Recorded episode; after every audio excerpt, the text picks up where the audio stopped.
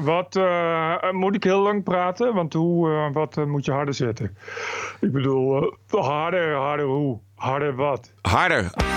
This is the TPO podcast. Een hele klus om de daders aan te wijzen van de aanslagen in Sri Lanka. Het is gericht op christenen, ja. op Pasen.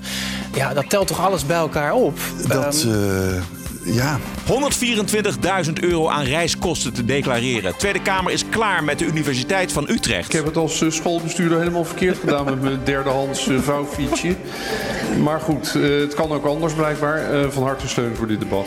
En linkse media ondervragen democraten altijd kritisch. My reading of this report tonight suggests that you're right. Do you think that that's the case? I think that is the case. Aflevering 117. Ranting and Reason. Bert Bresson. Roderick Phalo. This is the award-winning TPO podcast. En het is maandagavond 22 april, zonnige Pasen gewenst. Bert kan nog net op de avond van de tweede paasdag. Wat? Sorry? Hè? Huh? Is het Pasen? Oh. Niks van gemerkt? Niet nee, nee, helemaal niks van gemerkt.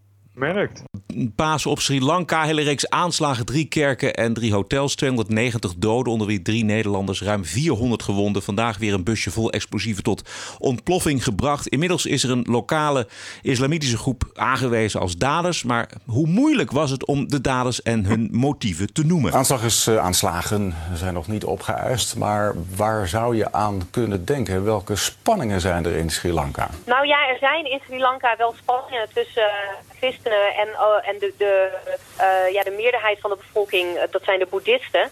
Um, er zijn in recente jaren meerdere geweldsincidenten geweest waarbij zowel christenen als moslims waren van boeddhistische monniken. Ja, dit was het journaal ochtends. Zelfmoordaanslagen in deze ja. omvang. Daar hebben de radicalen van één religie een patent op, zou je zeggen. Maar uh, durf dat dan ook te zeggen? Dit is Nieuwsuur zondagavond. Het enige wat we weten is dat ze uit Sri Lanka komen. Want dat heeft de premier vandaag gezegd. Maar verder wordt er heel weinig informatie naar buiten gebracht. De, de minister van Defensie heeft uh, ook de media opgeroepen... Uh, mogelijke namen van verdachten niet te publiceren. Opvallend is dat de aanslag niet is opgeëist. Die verschillende bevolkingsgroepen in Sri Lanka, etnisch en religieus verdeeld. Kunt u iets zeggen over wie daarachter zit volgens u, als u dit zo allemaal ziet? Oh, dat is zo ingewikkeld te zeggen. Uh, punt is daarbij ook, en ik denk dat het zeer verstandig is van de regering... dat ze voorlopig daar echt nog geen uitspraak over doen. Mm. Omdat de woede zich heel erg kan richten tegen de groepering die verantwoordelijk wordt geacht. Dat is een bewuste strategie van de regering? Ik denk het wel. Ja. Ik vind het verstandig van ze dat ze dat voorlopig ook zo houden. Want uh, dat kan tot grote onlusten leiden.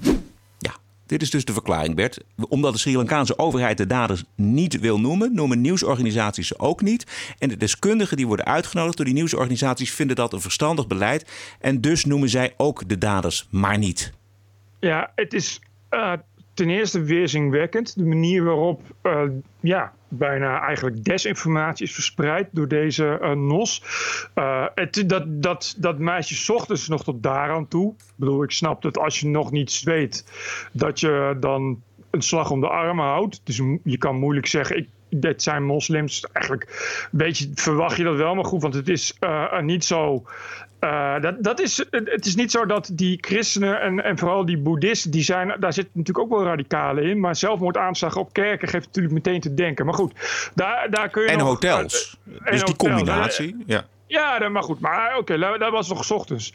Maar dit is nieuwsuur s'avonds. En op het moment dat dit allemaal wordt gedownplayed op deze manier, die desinformatie wordt verspreid in nieuwsuur, was gewoon op CNN waren er al beelden van iemand die gearresteerd was. En dat was overduidelijk een moslimradicaal. Ja. Daar waren ook al namen bekend. Was ook al, er was ook al uren was al bekend dat het waarschijnlijk, hoogstwaarschijnlijk moslimradicalen waren. Dat de politie ook die en die uh, specifieke moslimradicalen aan het verdenken was. Dus er was geen enkele reden nog om dan op deze manier nog eens een keer dit te gaan downplayen als, als in ja, maar de christenen en de boeddhisten zijn ook heel erg, dus het is maar goed dat we, dat we niks zeggen en dat de regering niet, dat, dat is ook niet zo. De regering zei dat gewoon wel. Die hebben echt best wel snel hebben ze daar gezegd: ons, onze verdenking gaat in de richting uit van die moslimgroepering. Ja. Omdat de, die veiligheidsdiensten daar al eerder voor hadden gewaarschuwd. Ja. En op Sri Lanka zelf was er een nieuwszender News 18 gelieerd aan CNN. En die riep ook al lang dat er daders Juist. bekend waren. Luister even. Well, the suicide bomber behind the attack at Shangri-La Hotel. You see this suspect on your screens right now. His name is Zehran Hashim. He is reportedly the suicide bomber behind the attack at the Shangri-La Hotel. He goes by the name of Zehran Hashim. Ja, twee daders alvast. Saran Hashim, een radicale islamitische prediker. En de tweede dader die bekend werd was Abu Mohammed. Dat is ook niet een echt boeddhistische naam. Maar net zeggen, van welke religie zou die nou zijn, Abu Mohammed? Dus de vraag is, waarom zo twijfelen? Ja, het, ik, ik, ja ik, ik durf het bijna niet te zeggen, maar ik begin echt een serieuze agenda te vermoeden. Want op het moment dat, je, dat fragment wat je net liet horen van die aan CNN gelieerde uh, uh, zender. Op het moment dat die dat zeiden, was dus dat journaalfragment dat voorafgaat aan Nieuwsuur bezig. Dat die presentator aan die verslaggever, aan die correspondenten vroeg, weet wel wat. Zij zegt dan gewoon nee, dat moet, heeft ze al moeten weten. Dat was daar gewoon al, daar al nieuws. Ja. En, dan, en, er worden, en er zijn ook werden bewust deskundigen uitgenodigd waarvan ze wisten dat die uh, ja, dit soort, dit soort wollig gewauwel uh, gingen vertellen. Ja, dat weten we ook, niet. Dat, dat ja, we... er, ja. er, gaat iets mis met uh, het feit dat er inderdaad op Sri Lanka meerdere religies met elkaar in de, in de, in de clinch liggen. Ik bedoel, de, de, de, boeddhisten die zijn daar inderdaad ook radicaal. En daardoor uh, ontstaat het idee uh, dat we dan maar van de, van de standaard islam heeft het gedaan moeten afwijken of zo. Wat gewoon nergens op slaat. Je kan gewoon, uh, je moet het gewoon benoemen. Ja. Precies. Nee, ik, ik, had ik had hetzelfde gevoel. Ik zat gisteravond te kijken naar Nieuwsuur en je voelt dat er iets ontweken wordt. Toch werd er wel geprobeerd door Jeroen Wollaert. Luister even. We've seen coordinated uh, attacks uh, targeting Christians and tourists. Uh, that seems like the method operandus from Islamic terrorists. Uh, well, th there have been certainly such attacks um, targeting those sorts of targets in other places that have turned out to be by Islamic um, uh, militants. Um, whether that will turn out to be the case in Sri Lanka, you know, just uh, remains to be seen. Toch als we naar deze aanslag kijken, en ik, ik zei het net ook al tegen, tegen de Britse gast die ik sprak, ja. um, maar het is gericht op hotels waar ja. veel Westelingen komen. Het is gericht op christenen, ja. op Pasen. Ja, dat telt toch alles bij elkaar op? Dat, um, ja. En wat betekent dat dan? Ja, wat betekent dat? Uh, men heeft heel erg getracht een gemeenschap diep in het hart te treffen. Durft het niet te zeggen, het is, je hoort hem echt, je hoort hem het ook hardop denken. Je ja. hoort hem ook uh, ineens, uh, je, je hoort hoe hij verstoord wordt door die vraag. Omdat hij nu ineens bang is dat hij, dat, dat hij het hardop... Hij kan het gewoon niet. Nee. Hij kan het gewoon. Nee. En die, die Brit die je hoorde, die is dus van een internationale organisatie. Weet je van wie die geld krijgt? Nee. Van George Soros. Ja. Ja, die heeft dus de agenda. Ik bedoel, het, het, het is echt... Dit zijn organisaties die bewust een agenda. Want als je het fragment verder luistert, zegt die Brit namelijk ook nog een keer: gaat die waarschuwen voor internationale islamofobie. And there is a real risk, given the heightened, already the very high levels of suspicion, fear, and demonization of Muslims within Sri Lanka, which has close connections with the sort of the global Islamophobic discourses. In that context, there's a high risk that these attacks, should they ultimately to emanate from Islamist organizations, that the Muslim community as a whole could be targeted. Wat ik dus raar vind, is dat uh, die Sri Lankaanse nieuwszender en CNN feitelijk al weten wie het gedaan hebben. Maar dat Jeroen Wollard dan niet zelf zegt. We hebben twee daders, dat zijn twee uh, radicale moslims. Wat vinden jullie ervan? Hij durft er zelf eigenlijk niet aan. Hij Nee. durft het niet zelf te zeggen. Ze hebben ze blijkbaar voor gekozen. Maar hij hoopt Exact. waarschijnlijk dat een van de twee het gaat zeggen. Nou, die twee gaan het niet zeggen. Dat dus, ze hebben ervoor gekozen. Dat is dus wat er mis is. Ze, ze kiezen ervoor om dit dus nu eens niet te gaan zeggen. En ik vind het heel erg eh, lijken op ja, waar we altijd al bang voor waren, dat bepaalde media ervoor gaan kiezen om bij eh, eh, aanslagen door, door islamisten daar een andere wending aan te geven. Dat niet meer zo op de voorgrond te zetten. Omdat ze, omdat ze dus dan zeggen van ja, want dan geven de terroristen alleen maar wat ze willen. En dat lokt alleen maar meer islamofobie uit. En dat is zoals ik het aanvoel. Zo, wel, wel, ik weet niet of we ook nog die, die, dat teletextbericht gaan bespreken. The floor is yours. Nou ja, er, zat dus iemand op teletext die had eerst getikt. eh, de kop was eerst eh, aanslagen aanslagen, waarschijnlijk, aanslagen waarschijnlijk gepleegd door een moslimorganisatie. Dat heeft hij een half uur later is dat veranderd in moslimgroep krijgt schuld van aanslagen. Wat, wat, natuurlijk een hele bizarre kop is. Hitler krijgt schuld van de holocaust. Bin Laden krijgt schuld van 9-11. Zo kunnen we nog even doorgaan. Dat zet je natuurlijk niet... Dat is natuurlijk, en, en aangezien het veranderd heeft... is dat duidelijk dat er eigenlijk een bewuste strategie achter zit. Daar heeft of iemand gezeten die in zijn eentje, en ja, er zal wel niet zoveel controle zijn op teletext momenteel, die in zijn eentje uh, vond, ik, ik, ik moet dat narratief bijsturen, of dat is dus een bewuste keuze. En die keuze is, we gaan uh, voortaan toch ja, de islam en uh, terroristen gaan we minder, minder benadrukken. Ja. En dat is, dat is natuurlijk heel kwalijk als ja. dat echt zo is. Ja. Ik vraag me af of het echt tactiek is. Ik merkte bijvoorbeeld aan tweets van politici dat zij het ook heel moeilijk vinden om de daders bij naam te noemen. Dat was bijvoorbeeld heel anders bij de aanslag in Christchurch. Jesse. Klaver bijvoorbeeld, die zegt bij, bij even kijken, Christ. Oh ja, hier. Um, op de dag dat christenen overal ter wereld het nieuwe leven vieren, worden deze lafhartige aanslagen in Sri Lanka gepleegd. Onze gedachten gaan uit naar de slachtoffers en nabestaanden. Maar bij de aanslag in Nieuw-Zeeland zei hij: Wat ontzettend vreselijk nieuws van de aanslag in Nieuw-Zeeland. Racistisch en xenofoob geweld heeft al te vaak tot pikzwarte dagen in de geschiedenis geleid en moet altijd keihard worden veroordeeld. En hetzelfde geldt voor Rob Jetten. En hetzelfde geldt voor Lodewijk Asscher. En hetzelfde geldt voor. Even kijken, wat hebben we nog meer? Uh, een Amsterdamse PvdA-politicus. Eh, de afwachtende en wijfelende houding van, van Nieuwsuur, maar ook van andere politici om het beestje bij de naam te noemen, dat valt iedereen op. Het probleem is dat het breder is dan dat. Want de Volkskrant kwam in een stuk waarin eigenlijk vanaf de tweede alinea het zo werd geframed dat vooral de moslimslachtoffers zijn in Sri Lanka. Daar had je bijna als onderkop nog bij kunnen zetten. Ja, uh, die christenen zijn ook geen lievertjes, zo ongeveer. Uh, en het is iets wat uh, internationaal ook zeker die reacties naar Christchurch, is daar wel echt iets aan de hand. Ik zag van de week dat SITE, dat is een internationale organisatie die terreur in de gaten houdt. Die heeft ook echt uitgebreid gezegd dat sinds de aanslag op Christchurch is er heel veel online meer activiteit van extreem rechts, et cetera, et cetera. Er wordt veel bejubeld in, in extreemrechtse fora. Daar is niks mis mee. Maar dat hebben ze nog nooit gedaan naar aanleiding van, van een islamitische aanslag. Ja. Nog nooit. Weet je, en zo gaat het de hele tijd. Ik bedoel, je hebt de reacties gezien van de premier van, van Nieuw-Zeeland. Ja. In, in Australië, in, in Groot-Brittannië willen ze zo'n beetje nu heel social media verbieden. Naar aanleiding van die aanslag in Christchurch. Bedoel, Christchurch was ook uh, unaniem in de media. Ja, schuld van, van islamofobie, schuld van die extreem rechts. In Nederland was het natuurlijk ook schuld van Wierduk en Geert Wilders. Had niemand moeite mee dat zo te benoemen. En daarna kwam er eigenlijk direct ook een waak op de Dam voor de, voor de slachtoffers van Nieuw-Zeeland. Denk je dat er nu een waak is op de Dam? Voor de, voor de christelijke slachtoffers in Sri Lanka. Waarbij Rutger Groot was, ik gaat spreken. Nee. En de PvdA meeloopt. Nee, nee, nee, precies. Weet je, dus je ziet die enorme tegenstelling. Hoe enerzijds uh, dat. dat extreme rechtse wordt, wordt uitgestrekt uh, uh, en uh, gesponnen als een malle tot in het oneindige met alle gevolgen van dien, inclusief nieuwe regels en verboden en oproepen tot.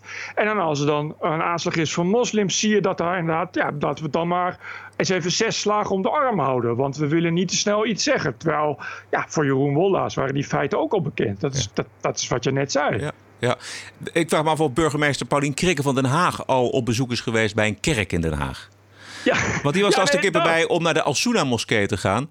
Dat. Op de dag dat er uh, een aanslag was in Christchurch. Wat er nu gebeurde is dat twee werelden te dicht bij elkaar kwamen. Want omdat dus, net als in Myanmar, de problemen daar met een moslimminderheid en een overwegend boeddhistische meerderheid dus inderdaad groot zijn. Uh, uh, ze hebben daar inderdaad ook, dat is ook de reden dat social media werd afgesloten, heel veel problemen met nepnieuws, waardoor tot geweld wordt aangezet tegen elkaar. En dat slepen ze erbij. En dat vermengt dan de discussie die ze eigenlijk zouden moeten voeren. Namelijk dat je als journalist alleen maar hoeft te zeggen: wat weet ik, wie zijn het? Uh, wat is de achtergrond? En niet, ja, maar er is daar ook een probleem met islamofobie, waardoor tot geweld wordt aangezet tot een minderheid. Dat wordt nu dus gebruikt als een soort stok om mee te slaan. En dat hoeft in dit geval helemaal niet. En daar gaat het mis. Exact. Het, het, het ging voor een heel groot gedeelte over alle uh, etnische spanningen die er zijn op Sri Lanka. Terwijl het volstrekt helder was wat er aan de hand was. Nou ja, en wat ik zeg, ik, een beetje als je dat 's ochtends vroeg in je journaal nog voorzichtig brengt, snap ik, omdat je gewoon nog niet alle feiten hebt. Al hadden ze ook kunnen zeggen van, goh, de veiligheidsdienst die roepen al weken dat, weet je, en het zijn kerken eh, en hotels, het, dat zal dan wel. Maar goed, daar, daar kun je nog, nog zeggen van, ja, hoe doe ik dat als ik zo feitelijk mogelijk wil blijven? Maar het nieuwsuur was gewoon laat in de avond. Dat is gewoon geen enkele reden om daarvan af te wijken. En dan ook dat soort deskundigen, ja, ik weet het niet. Ik vind het, ik vind het heel erg bedenkelijk allemaal. Laten we het gewoon maar weer hardop zeggen. De militante islam is een groot gevaar. En onze geliefde Christopher Yep. Hitchens heeft daar eh, bij leven veel verstandige dingen over gezegd, zoals dit. And this is the religion that exhibits the horrible trio of self hatred, self righteousness, and self pity. I'm talking about militant Islam. Globally, it's a gigantic power. It controls an enormous amount of oil wealth, several large countries and states. Uh, with, a, with an enormous fortune, it's pumping the ideology of Wahhabism and Salafism around the world, poisoning societies where it goes, ruining the minds of children, stultifying the young in its madrasas, training people in violence, uh, making a cult of death and suicide and murder. That's what it does globally. It's quite strong. In our societies, it poses as a cringing minority. Whose, whose faith you might offend, which deserves all the protection uh, that, that a small and vulnerable group might need. TPO Podcast. Interessant eh, interview afgelopen weekend met de tweede man van Forum voor Democratie, medeoprichter Henk Otte. een paar uitspraken. Het meldpunt linkse indoctrinatie vind ik een misser. Baudet moet onze mensen niet nodeloos in de wind zetten. Het is misschien leuk een gewaagde uitspraak te doen, maar we zijn nu een grote partij. De partij is groter dan Baudet. Wat vond je ervan? Eh, ja, ik vind het eh, eh, qua inhoudelijk denk ik dat hij een groot punt heeft. Ik denk dat eh, als je dus inderdaad zo groot bent en zoveel zetels hebt en zo'n breed publiek aanspreekt, dat je, zoals hij ook zei, dan meer moet doen dan alleen maar. Ja, die buitenkant die, die Baudet echt als een soort uithangbord is. Maar je moet dan ook gaan laten zien wat je kan. En je moet dan ook laten zien wat je nog meer kan. En hij heeft goede ideeën. Hij is natuurlijk ook iemand die echt heel erg van de, eh, van de rationele, pragmatische kant komt. Als je cv leest, hè, dat zegt eh, oud advocaat en weet ik veel wat. Eh, en daar heeft hij een punt in, maar ik, vroeg me, ik vraag me af eh, of het slim is of eh, Baudet erbij betrokken is geweest. Dat weet ik niet. Als het niet zo is, vraag ik me af of Baudet niet een, een dreun terug gaat uitdelen en dat er dan geen risico komt. Dat zou eeuwig zonde zijn. dat, dat- vind ik het grootste gevaar. Ja, dat was het grootste gevaar. Tegelijkertijd zou het ook zo kunnen zijn dat dit ook al de sfeer, de open sfeer, feitelijk weergeeft binnen Forum voor Democratie. En dat dit echt de tweede man is. En dat hij op ja, zo goed als gelijke voet staat met Baudet. En dat dit een voorbeeldje is van, nou ja, wat ik zeg, de openheid van die partij. Dat zou kunnen. Dat zou, dat zou inderdaad ook kunnen. Bovendien, eh, ik denk zelf dat hij heel bewust ook echt strategisch eh, heeft gekozen voor dit interview in NSC. Eh, het las in eerste instantie als iemand die iets te goedmoedig in een journalistenval is getrapt. Maar dat denk ik helemaal niet. Ik denk dat hij slim genoeg is, omdat juist bij NSC zit ook het electoraat wat juist Henk Otte aanspreekt. Dus dus eh, juridisch hoog opgeleide ja, eh, rechtse mensen die verder niet zo heel veel moeten hebben van het boreale gedoe en, en, en de dingen die Baudet. Dus ik denk dat hij daar echt bewust voor kiest. Eh, maar ja, ik, ik, ik weet het niet. Ik weet dus niet, ik weet dus niet hoe, hoe dit gaat uitpakken. Maar ik, ik, ik hoop dat het inderdaad zo is. Want ik vond wel wat hij zegt, klinkt als, als hele slimme dingen. Als inderdaad dingen die eh, eh, eh, heel goed zouden kunnen passen bij FVD. En ook veel zouden kunnen betekenen. Exact. Als je, het echt, als je het echt een brede volkspartij zou willen maken, dan heb je zo'n Otte absoluut nodig. Baudet heeft ook zijn waarde natuurlijk, zeker. Maar deze Otte ook. Ja, nou absoluut. Kijk, ik vond het vooral ook omdat die Otte, bij, bij die Otte ga je dus ook weer gelukkig ver weg van dat huidskleurgedoe en van die homeopathische verdunning en, en ook van, van religie. Weet je, hij zei ook van ja, ik, ik heb daar allemaal niks mee. Ja. Het zijn gewoon allemaal niet mijn dingen. Ik wil ook bezig met eh, ja, nou, wat ik vind. Wat de, eh, ik, ik wil graag structureel dingen kunnen veranderen in de politiek. En dat kan ook door samenwerking. Hij stond ook heel pragmatisch in. Ik dacht, nou, als je dit zo leest, weet je, je zit in, in die hoek van de VVD, maar je wilt daar weg.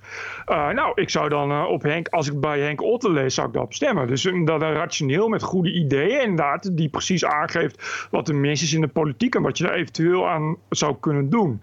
En ik denk dat Henk Otte dus inderdaad de juiste man op de juiste plek is. Die dus inderdaad dat op de achtergrond kan doen en dan Thierry op de voorgrond. Maar daarin zit natuurlijk die kritiek die Otte had op Thierry, die moet dan wel nu een stapje terug gaan doen. Want ja, weet je, die overwinningsspeech, ja, die was gewoon inderdaad 15 minuten te lang. Weet je wel? Dat had 5 minuten moeten zijn in plaats van 22. Dat. dat is precies wat, wat Henk Otto ook aangaf. Van, ja, het is net even iets te veel misschien. Ja, ik pak het er nog even bij. moment. Ja, op een gegeven moment had hij het ook over Paul Cliteur en Paul uh, Frentrop. Dat zijn natuurlijk wel de rationele mannen. Juist die... Die ook uh, kunnen zeggen van, nou ja, betekent niet dat we alles maar in ons eentje moeten doen. We kunnen ook samenwerken. Ja. En ja. we kunnen het over hebben. Precies. En er was nog meer kritiek op Baudet. En dat kwam van de schrijver Gustav Peek. Van de familie Peek, van de firma Peek en Kloppenburg. De jonge Gustav heeft door zijn rijke luisleventje zoveel schuldgevoel opgebouwd... dat hij gekozen heeft voor het marxisme, voor wie het nog niet weet. Alsof het communisme en haar 94 miljoen slachtoffers een voetnoot in de geschiedenis zijn. Peek leest zijn epistel zelf voor. Baudet belichaamt alle drie. Kapitalisme, patriarchaat, witte dominantie. Dit zijn ze. De communicerende vaten waarin onze rancune stroomt. Onze haat en ontkenning. Ja, dit gaat er dus uh, zo'n 20 minuten door. En dat is echt niet te trekken eigenlijk. Dat is zo. Uh, ja, dat, nou, is, dat is zulke gezwollen taal. Het was, ik kwam ook dat artikel, dat manifest was het, geloof ik, heet het. Of, of een pamflet. Ja. Het stond op vrijnederland.nl. Het was ook echt niet om door te komen. Nee. Je moest echt, echt met, met een ploegschaar, hoe je zegt, een weg banen en daar dan leuke stukken uithalen. Het was echt dat je denkt van... Pff. Het is drijfzand waar je oploopt, 20 minuten nee, lang. Het is ook je reinste, ja, dit is de typische leunstoelactivisme. Ja. Het is helemaal ook wat je, wat, je, wat je verwacht van iemand die uh, steenrijk is geworden omdat uh, zijn familieleden uh, maximaal hebben geprofiteerd van het kapitalisme. En rijk hebben ge zijn geworden dat ze arbeiders konden uitbuiten. En dan nu lekker, omdat je elke dag toch niet vroeg op hebt en niks hoeft te doen. Dan gaan we een beetje het communisme bepleiten. Hij heeft zo'n boekje geschreven, hè, dat heet, heet ook Verzet, uitroepteken. En dat het heet dus ook een een pleidooi voor het communisme. Ja. Waarin hij ook, ook ja, vindt dat we, nou, moet het communisme moeten we gewoon nog een keer proberen. Want al die andere communismes, ja, dat is verkeerd, het verkeerd uitgevoerde communisme.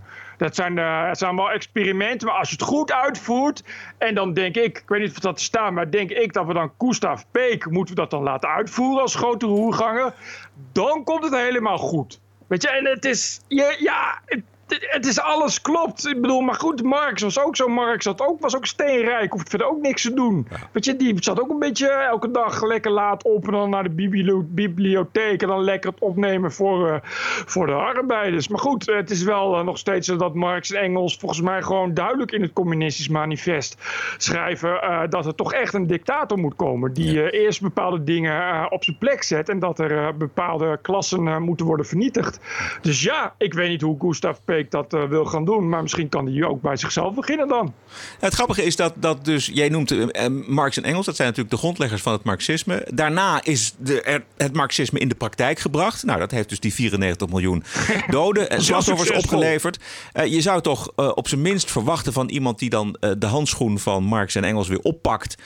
dat daar rekenschap van wordt gegeven of dat er wordt verklaard van ja, maar zo moeten we het niet doen, maar we moeten het op een andere manier doen. Maar niets daarvan bij Gustav Peek het is wel iets waar we, waar voor op moeten blijven passen. Ik snap niet waarom uh, als uh, Thierry Baudet één keer, uh, één keer iets over een L zegt... dat we dan drie jaar horen dat de jaren dertig weer terug zijn. Maar dat je gewoon met, met, met hamers en sikkelvlag over straat kan paraderen... zonder dat er ook maar één iemand is die waarschuwt van... goh, misschien moeten, dat, moeten we dat niet nog een keer doen. Weet je, dat snap ik gewoon niet. Ik snap gewoon niet dat er niemand is die dan zegt...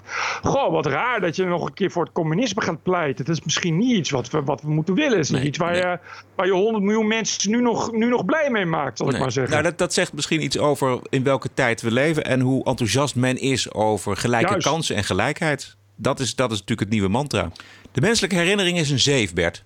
Daar moet, toch, daar moet toch meer mee mogelijk zijn, ook in het onderwijs. Ik heb het idee dat die mensen ook echt geen idee hebben. Dat we ook niet weten wat er onder naam van het communisme allemaal is gebeurd. TPO Podcast. Oké, dan gaan we naar ehm, Anton Pijpers. Want dat is de bestuursvoorzitter van de Universiteit van Utrecht. En hij heeft vorig jaar voor ruim 124.000 euro aan reiskosten gedeclareerd. Het was een uh, geschiedenisstudent opgevallen. En die is ermee naar buiten gekomen. Fantastisch verhaal trouwens. Um, en er werd al vaker zo gedeclareerd op de Universiteit van Utrecht. In de Tweede Kamer is er wel een beetje klaar mee. Tini Usdiel van GroenLinks. De Universiteit Utrecht is al eerder op de vingers getikt voor dit soort exorbitant declaratiegedrag. Ik vraag een brief aan, uh, van de minister en meteen een debat, omdat het hoog tijd is dat er harde maatregelen worden getroffen tegen dit soort draaideur-declaranten. De heer Futselaar namens de SP. Dank u, voorzitter. Dit geldt dat ook een onderwijs voor onderzoek had kunnen worden uitgegeven. Dus uh, zeker steun. De minister zei twee jaar geleden dat de gedragscode moet worden verinnerlijkt. Dat is overduidelijk nog niet gebeurd. De heer Van Aalst, PVV. Steun, voorzitter. De heer Van Menen. Ja, voorzitter. Ik heb het als uh, schoolbestuurder helemaal verkeerd gedaan met mijn derdehands uh, vouwfietsje. Maar goed, het kan ook anders blijkbaar. van harte steun voor dit debat. Ja, mooi woord. Draaideur, declarant. Anton Pijpers die woont in Zutphen en die heeft zijn werk dus in Utrecht. En, want ik vroeg me af, hoe kom je aan 124.000 euro in een jaar tijd? Maar, een auto met chauffeur. Ja, een auto met chauffeur. En nou heb ik dat dus afgezet tegen een NS-jaarkaart op het traject Zutphen-Utrecht. Dat eh, eerste klas pak ik dan. En dan ben je 583 euro kwijt. Ja. Ik ben helemaal niet iemand die, uh, die vindt dat bestuurders helemaal niks mogen. Dat, dat, dat ze een keer een, nieuw, een dure fles wijn bestellen. Of in een uh, duurder hotel dan in het Bastion Hotel slapen. Vind ik helemaal niet. Weet je, vind ik helemaal niet. Ik vind het allemaal vaak een beetje. Ook een beetje Calvinistisch gezeik. Maar dit is natuurlijk. Dit kan natuurlijk niet. Het is natuurlijk prima. Je weet je, je kan. Het is helemaal niet raar als je zegt. Ik moet af en toe. Moet ik naar een lezing in Groningen. En dan heb ik, heb ik tijd nodig. Dan, dan huur ik een auto met chauffeur. Of ik moet een keer een taxi declareren. Maar dit is. Dit is 2.500 euro per week. Ja. Weet je, ja, voor wat? Als je dan gaat zeggen, ja, ja maar ik woon in Zutphen en, ja, en ik moet naar Utrecht. Ja, er zijn elke dag een paar miljoen mensen die, uh, die uh, vroeg met de trein moeten en weer terug. En dan kun je, wat je zegt, dat kost, kost 500 euro per jaar. Kun je elke dag gewoon NS, eerste klas. Weet je, dan kun je prima zitten en kun je prima werken. Je, dit kan echt niet, dit kun je niet als bestuurder kun je gewoon niet verkopen. Nee, want als bestuurder gaat hij namelijk ook in onderhandeling met de overheid over geld voor onderzoek en voor lesgeven voor, hè, voor, voor docenten. En dat doet hij ook gewoon met een uitgestreken gezicht. En dan declareert hij ook gewoon 124.000 euro. Wat mij zo opvalt is dus de arrogantie. Dat dat allemaal Precies. normaal is. Hij vindt dat blijkbaar de normaalste zaak van de wereld. Nee, maar dit is, dit is dus een corporate cultuur die je er niet uitkrijgt. Want hoe lang zijn we hier nou niet over bezig? Ja. Weet je, het is echt onderwijsbestuurder naar onder. Ja, ik, toen ik al in Nijmegen studeerde, dat is dus twintig jaar geleden, was het al een ding. Weet je, het, het, is niet uit te rammen. Het is niet uit te krijgen. Geef dat soort luide vrije hand. En het is inderdaad, is inderdaad ja, we gaan elke week uit eten in een sterrenrestaurant. En uh, als we gaan logeren, gaan we alleen maar in het Amstel. En uh, als we op reis gaan, dan gaat de hele familie mee. Weet je, het, het, het, kan er gewoon niet uit. Dit is gewoon wat corporate cultuur is geworden. Het is gewoon heel triest. Het is echt heel triest. En hij was al een keer op de vingers getikt. Uh, en de minister trouwens ook, want die moest daar werk van maken. En er wordt ook geen werk van gemaakt. Vandaar dat de Kamer nu zo boos is en uh, er een debat komt met de minister.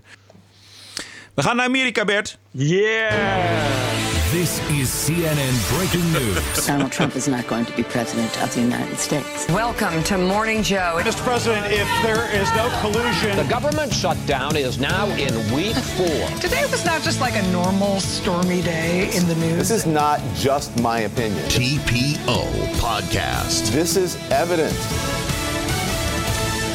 Afgelopen week kwam het Mueller-rapport uh, in zijn volledigheid uh, beschikbaar. Nog altijd geen geheime samenwerking met de Russen en geen obstructie van de rechtsgang. No collusion, no obstruction. De vraag voor de media die 2,5 jaar geleefd hebben van deze hoax is hoe nu verder? Nou, Rachel Maddow van MSNBC die heeft wel een idee. My copy of it is already a total mess. For everything that's in this today, you want to know what's not in here at all? Anything having to do with Donald Trump's finances, anything about following the money trail, anything about whether or not any potential compromise on the part of him or somebody else in his orbit or in his campaign might be traceable to finances or business interests. Dus als het onderzoek niet oplevert wat het had moeten opleveren, dan moet je onderzoek doen naar iets nieuws. In dit geval de financiële belangen van Trump en of hij vanwege die belangen ooit ergens door de knieën is gegaan voor de Russen. Uh, partner in crime zijn de Democraten natuurlijk, die de laatste tijd uh, vooral uh, naar voren schuiven. Congreslid Adam Schiff. En dit is yep. de vraag aan hem. You have been saying for months now that you didn't believe that Mueller and his team were looking at potential financial motivations, potential financial ties that might explain either compromise or any other element of the, uh, the, the, Russia scandal uh, that would have ongoing implications for the country. My reading of this report tonight suggests that you're right. Do you think that that's the case? Zo mooi. ik vind dit zo'n mooie vraag. Ja, ik lees. Ik lees deze vraag. Nee, nee, ik lees dit en dit en dit. En daaruit blijkt dat je gelijk hebt. Vind je dat ook? Nou, wat zou Adam Schiff antwoorden, denk je, Bert? Ik denk dat hij zegt: Ja, dat vind ik ook. Goed dat je dit zegt. I think that is the case. Uh, there's certainly no discussion in the report of whether he looked into those allegations. He did look at uh, the effort to build a Moscow Trump Tower.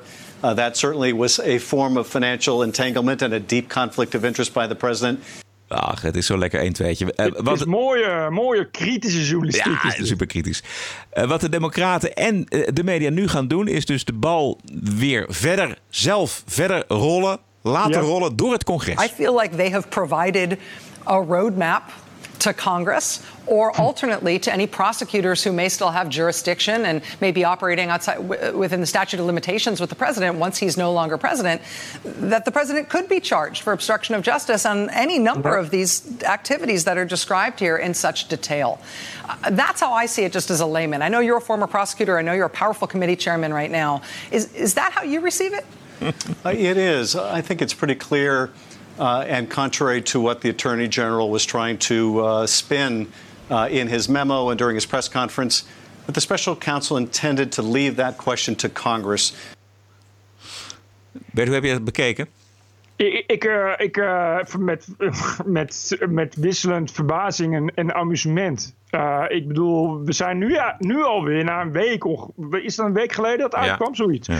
Na een week zijn we alweer op het punt dat eigenlijk alle media en alle democraten alweer zo'n beetje vinden dat er alsnog een impeachment gaat komen. Het, ik, bedoel, ik heb twee jaar, tweeënhalf jaar hebben gehoord, uh, the walls are coming down, this is it. Impeachment, impeachment spending. En toen kwam een rapport. En toen was het een paar dagen stil. En kwamen er heel veel andere theorieën. Maar ik lees nu alweer, ja, dus, nou, alsnog uh, impeachment. Dus juist, juist dit rapport, waar helemaal niets in staat, waar geen enkel bewijs in staat, is alsnog uh, een reden voor impeachment. Dus ik geef het op. Ik denk dat het gewoon ook niet, maakt ook niet zo heel veel meer uit. Ik denk dat uh, de komende jaren dat het gewoon precies hetzelfde blijft.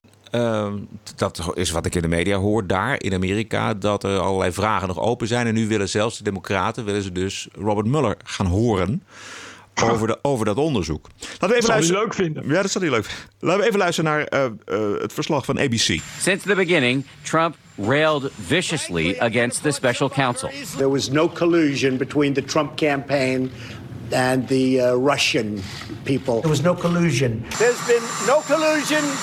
There's been no obstruction. But the investigation did produce real results. In all, there were 37 indictments in the Mueller probe, including several of the president's closest aides, some of whom pled guilty. The bottom line for most Americans, I think, is whether or not the conduct described in this report by the president is criminal or impeachable, it's revealing. It reveals his character as president. Kijk, nu gaat, precies, nu gaat het weer over zijn karakter. Hè? Daar zijn we weer. Daar zijn Daar we weer. zijn we weer. Ja. ja, dit dus. Ja. In het Mueller-rapport staat ook dat hij, uh, Trump dan geroepen heeft... toen het onderzoek begon, now I'm fucked. Ja, ja. dat wordt dan uitgelegd van, oh jee, ik, nu ben ik erbij. Hè? Dat is dat, dat, Precies. ja. Terwijl dat het natuurlijk niet het geval is, want hij wist dat er geen sprake was van collusion. Hij voelde gewoon hoe vervelend het is en hoe klote het is als er zo'n onderzoek speciaal onderzoeker achter hem aangaat. Dit gaat mij in de wielen rijden. Dit, is, dit levert heel veel tijd en aandacht op die ik eigenlijk voor mijn presidentschap wil uh, gebruiken. William Barr, dus dat is de uh, minister van Justitie, die zegt dat ook. President Trump faced an unprecedented situation. As he entered into office and sought to perform his responsibilities as president, federal agents and prosecutors were scrutinizing his conduct before and after taking office and the conduct of some of his associates. At the same time, there was relentless speculation in the news media about the president's personal culpability. Yet, as he said from the beginning, there was in fact no collusion. And as the special counsel's report acknowledges, there is substantial evidence to show that the president was frustrated and angered by his sincere belief that the investigation was undermining his presidency, propelled by his political opponents and fueled by illegal leaks. Weet je, natuurlijk zegt hij, natuurlijk denkt hij, I'm fucked. Ja. dus de, de, de, uh, uh, ja, de, de, de, de machtigste, machtigste op, uh, aanklager en het machtigste systeem ter wereld. Met heel veel, oneindig veel machtige mensen die je allemaal te val willen brengen. Die proberen samen proberen ze je kapot te maken. Ja, dat denk je, I'm fucked. Dat zou ik ook denken. Ja. Ook als je onschuldig bent. Bedoel, ja. dan, ja, er staat morgen de FBI aan je deur en die zegt, ja, je bent schuldig aan moord. En dan, ja, wat denk je dan? Dan denk je niet, oh, kom daar wel uit, ik ben onschuldig. Ik denk, ja, weet je, iedereen, als kennelijk iedereen achter me aan zit, dan gaan ze tot het einde om iets te vinden. Maakt niet uit wat. Ja. Misschien was hij wel van plan om uh, de relaties met Rusland te verbeteren. En uh, realiseerde hij zich dat uh, dit onderzoek zich daarop richt, hè, op die relaties met Rusland, maar dan de illegale relaties tijdens de verkiezingen. Ja. En dacht hij van, ja, hier gaat mijn belangrijkste buitenlandpunt. Nee, maar dat bedoel ik. Natuurlijk heeft hij, bedoel, relaties met Rusland, ja, hij heeft natuurlijk al heel vaak zaken gedaan met de Russen. En zijn kinderen ook. Dus hij dacht, hij dacht natuurlijk, ja, weet je, de, de, de, daar komt iets naar buiten wat natuurlijk verder geen fuck mee te maken heeft. Maar ja, waar gaan ze me wel gaan ophangen? Dat is wat ik zeg. Dus altijd als je, als je wil, hè, dan is het natuurlijk altijd wel ergens, zo ergens één haar, haar te vinden die jou toch nog op de plaats van de lik brengt. Misschien wel. Weet je, dat idee. Ja. Natuurlijk heeft, en dus wat dat betreft vind ik het nog netjes wat die Mueller heeft gedaan. Het is nog eigenlijk wonderbaarlijk dat, hij, dat, hij, uh, uh, dat er geen bewijzen zijn gevonden. Ik vind echt dat, dat, dat het Mueller-rapport, ja, uitgebreider kun je toch niet doen, een nee. onderzoek? Nee. This hoax, this should never happen to another president again. Hij heeft een punt. Bert, ik ben er doorheen. Heb jij nog wat? Ja, ja dus de Southern Poverty Law Center. Ja. Uh, ik leg nog even uit wat dat is. Dat is een, uh, een organisatie in, in de Verenigde Staten. Uh, die wordt eigenlijk uh, gerund door boze babyboomers. Uh, door 60, 70-jarige blanke meneer en mevrouwen. die in Nederland hardcore GroenLinks zouden zijn. dat is een, een, een, een gezaghebbende organisatie die zich bezighoudt tegen, met strijd tegen discriminatie en dat soort dingen. die heeft al heel lang werkt die samen met alle diverse organisaties, waaronder Facebook en Twitter. want organisaties Facebook en Twitter huren dan de Southern Law Center in om, om beleid te maken tegen, tegen hate speech en hoe je discriminatie moet bestrijden, dat soort dingen. Uh, nou is het zo dat de laatste tijd het niet zo heel goed gaat met de Southern Poverty Law Center.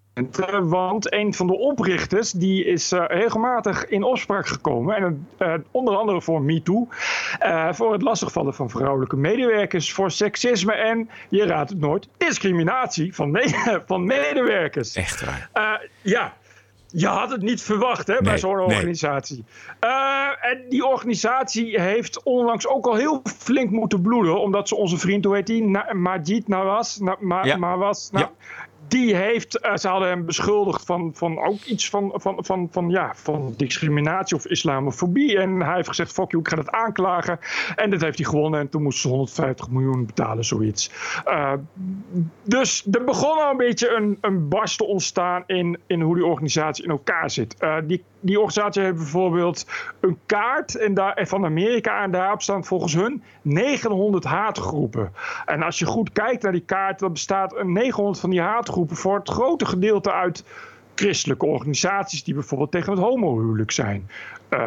ja, mannen, mannen, mannen die, die niet van feminisme houden. Weet je, dat soort dingen. Van die dingen die niet zo heel veel hebben te maken met haatgroep. Maar het lijkt er meer op dat als je niet de mening hebt van de Southern Poverty Law Center, dan ben je een haatgroep dat was al bekend uh, in, in, de alternatieve media. Dat wordt nu ook steeds breder opgepakt. Nu blijkt dat Twitter heeft gebroken met de Southern Poverty Law Center. Ah. Terwijl ze dus al jaren samenwerken. En de grap is dat Twitter dat dus niet wil bevestigen. Maar dat is gelekt van insiders in Twitter. Uh, en het heeft er nu alle schijn van dat ook Facebook heeft gebroken met de Southern Poverty Law Center. Die willen dat ook niet zeggen, want dat heeft natuurlijk zijn reden. Want als zij dat gaan zeggen, wordt het allemaal nog erger. En dat moeten we niet willen met z'n allen. Maar het is echt minimaal ironisch dat uitgerekend uh, ja, de basis uh, van zo'n bedrijf, wat er nu ook wordt beschuldigd van ja, eigenlijk een soort van het, het, maken van scams om veel geld te verdienen. En ze hebben veel geld. Ja, en daar blijkt nu toch steeds meer uh, dat het helemaal niet zo'n liefdadige organisatie is. Maar Komt dat het, toch nog geld goed? draait. Ja, ik vind het, ik vind het prachtig. Ik, kan, uh, ik vind het echt genieten. Omdat het iets is wat ik dus al jaren dacht. Dat ik denk van, er gaat een dag komen dat dit soort luisteren in de vingers snijden. Dat heeft gewoon alles te maken door de mentaliteit waarop dit soort organisaties drijven. Door de arrogante, uh, uh, zelf, zelfbenoemde, bedweterige manier waarop ze altijd vinden dat ze gelijk hebben. Ja, dat gaat natuurlijk ja. mis. En ja, ja die, die Majid Nawaz hij is, is natuurlijk een teken aan de wand. Dat op een gegeven moment mensen zeggen, ik pik het niet langer. Ja. Ja, goed. Dat is, dit is een goede ontwikkeling. Um, nog een, even een op de valreep, een andere ontwikkeling. Want um, ik, jij stuurde mij een berichtje van de Egyptische feministe Mona El Tahawi. Ja. Die haar optreden bij de Bali heeft uh, afgezegd. Omdat er twee jaar geleden uh, iemand aan het woord kwam in de Bali waar zij het absoluut niet mee eens is. En ja, dat, is nu, dat is nu een, een, een, een trending topic op internet ja. vanavond als wij dit opnemen. Um, iedereen bemoeit zich er tegenaan en niemand begrijpt het eigenlijk wat er aan de hand is. Ik heb even vlak voor de uitzending een paar dingen van haar teruggekeken. Het is de roodharige feministe. Ik, ik vond dat ze wel goede dingen zei, bijvoorbeeld over vrouwenbestrijdenis en feminisme in het Midden-Oosten. Dus ik, ik vond haar wel oké. Okay. Maar uh, deze actie uh, vind ik weer helemaal niet oké. Okay. En denk, wat is dit eigenlijk? Wat is hier aan de hand? Ja, ze is onder druk gezet door uh, de vaste Nederlandse Twitter-activisten. Dus de Sylvana, zal ik maar zeggen. Ja. En, de, en de Quincy Garen. Weet je, dat is, is zo'n vast groepje activisten. Die doen dat al heel lang. En er zijn meerdere mensen die uh, uh, dus inderdaad... iedereen die in de balie komt en dat aankondigt... krijgt dit soort lui achter zich aan. Die gaan, die gaan dan tegen je zeggen... Ja, je mag niet bij de balie. Of, of dan kun je niet doen, want het is een islamofobe organisatie. Extreem rechts, et cetera, et cetera. Je kent het wel. Ja, dit soort mensen valt daar natuurlijk voor. Want ze heeft ook tegen de NOS heeft ze gezegd... ik vind uh, dat als je feminist bent... je ook op de barricade moet voor andere minderheden. Dus ook voor moslims. En ik vind dat je dan geen uh, gebruik kan maken van, van dit soort platformen... want die zijn dan besmet. Je, dit soort mensen besmet. geloven dat. Ja, ja. Die, nou, ik, ik, dat zijn niet haar woorden, dat zijn mijn woorden. Sorry, ja, dat neem ik terug. Maar, maar, dat is het idee. Weet je, en dit soort mensen geloven. Dat is natuurlijk 90% van de mensen die in de balie komt... Uh, ja, heeft dat, die zeggen van ja, het zal wel. Het probleem is dat dit soort mensen ook geen keuze heeft. Die zitten in die social justice warrior wereld. Ja. En dat is echt intimidatie. Weet je, je, je, als je dat niet doet, ben je dus gewoon serieus lul. En dan ben je ook je publiek kwijt. Weet je, je de, de, in hun leven is dit. Ik zou als Bali trouwens gewoon uh, zeggen: ja, nou goed, wil je ook niet meer. Weet je, ik, ik, ben, ik begin wel echt zat te worden, dit soort ja. lul. Dit soort ja. fascistische: uh, uh, jij bent besmet, dus ik wil niks met je te maken hebben. Ja. Ik, zou, ik vind gewoon dat je dan gewoon terug moet slaan. Je dan moet zeggen: oh ja, ik wil jou niet eens. Nee, maar, ja, maar dat, dat, kan, dat kan ook weer niet, want dan, dan sluit je je poorten. Je, is, ik denk dat het juist goed is om je rug recht te houden en te, en, en te blijven staan voor het vrije debat. En iedereen toe te staan als je dat nodig vindt. Um, want dat zal uiteindelijk, net als bij het Poverty Law Center, zal dat uiteindelijk toch overwinnen. Ja, Zo. dit soort lui maakt elkaar uiteindelijk kapot. Juist. Het is, het is een circular firing squad. Dus uiteindelijk, uiteindelijk roeien ze elkaar uit. Ja. En je, dit soort dingen gebeuren er dus. En dat gaat dus uiteindelijk ten koste van mensen. Oké okay, Bert, uh, tot zover aflevering nummer 117. Vindt u het een, leuk geluid of een belangrijk geluid? Steun ons dan met een donatie. Dat helpt ons en de podcast en natuurlijk uh, u zelf ook. Ga naar tpo.nl slash podcast en daar vindt u de mogelijkheden om iets te doneren. Het bedrag mag u zelf bepalen. Wij zijn terug dinsdag 30 april. Heb een mooie week en tot dinsdag. TPO Podcast. Bert Bruson, Roderick Balo, Ranting and Reason. Dan ben je dus jarenlang hoofdredacteur geweest van het Nationaal, hè? Weet je, het is, het is zo triest. Oh man, houd erop. Podcasting is the TPO podcast in the Netherlands. Bert and Roderick. What a show. I'm telling you.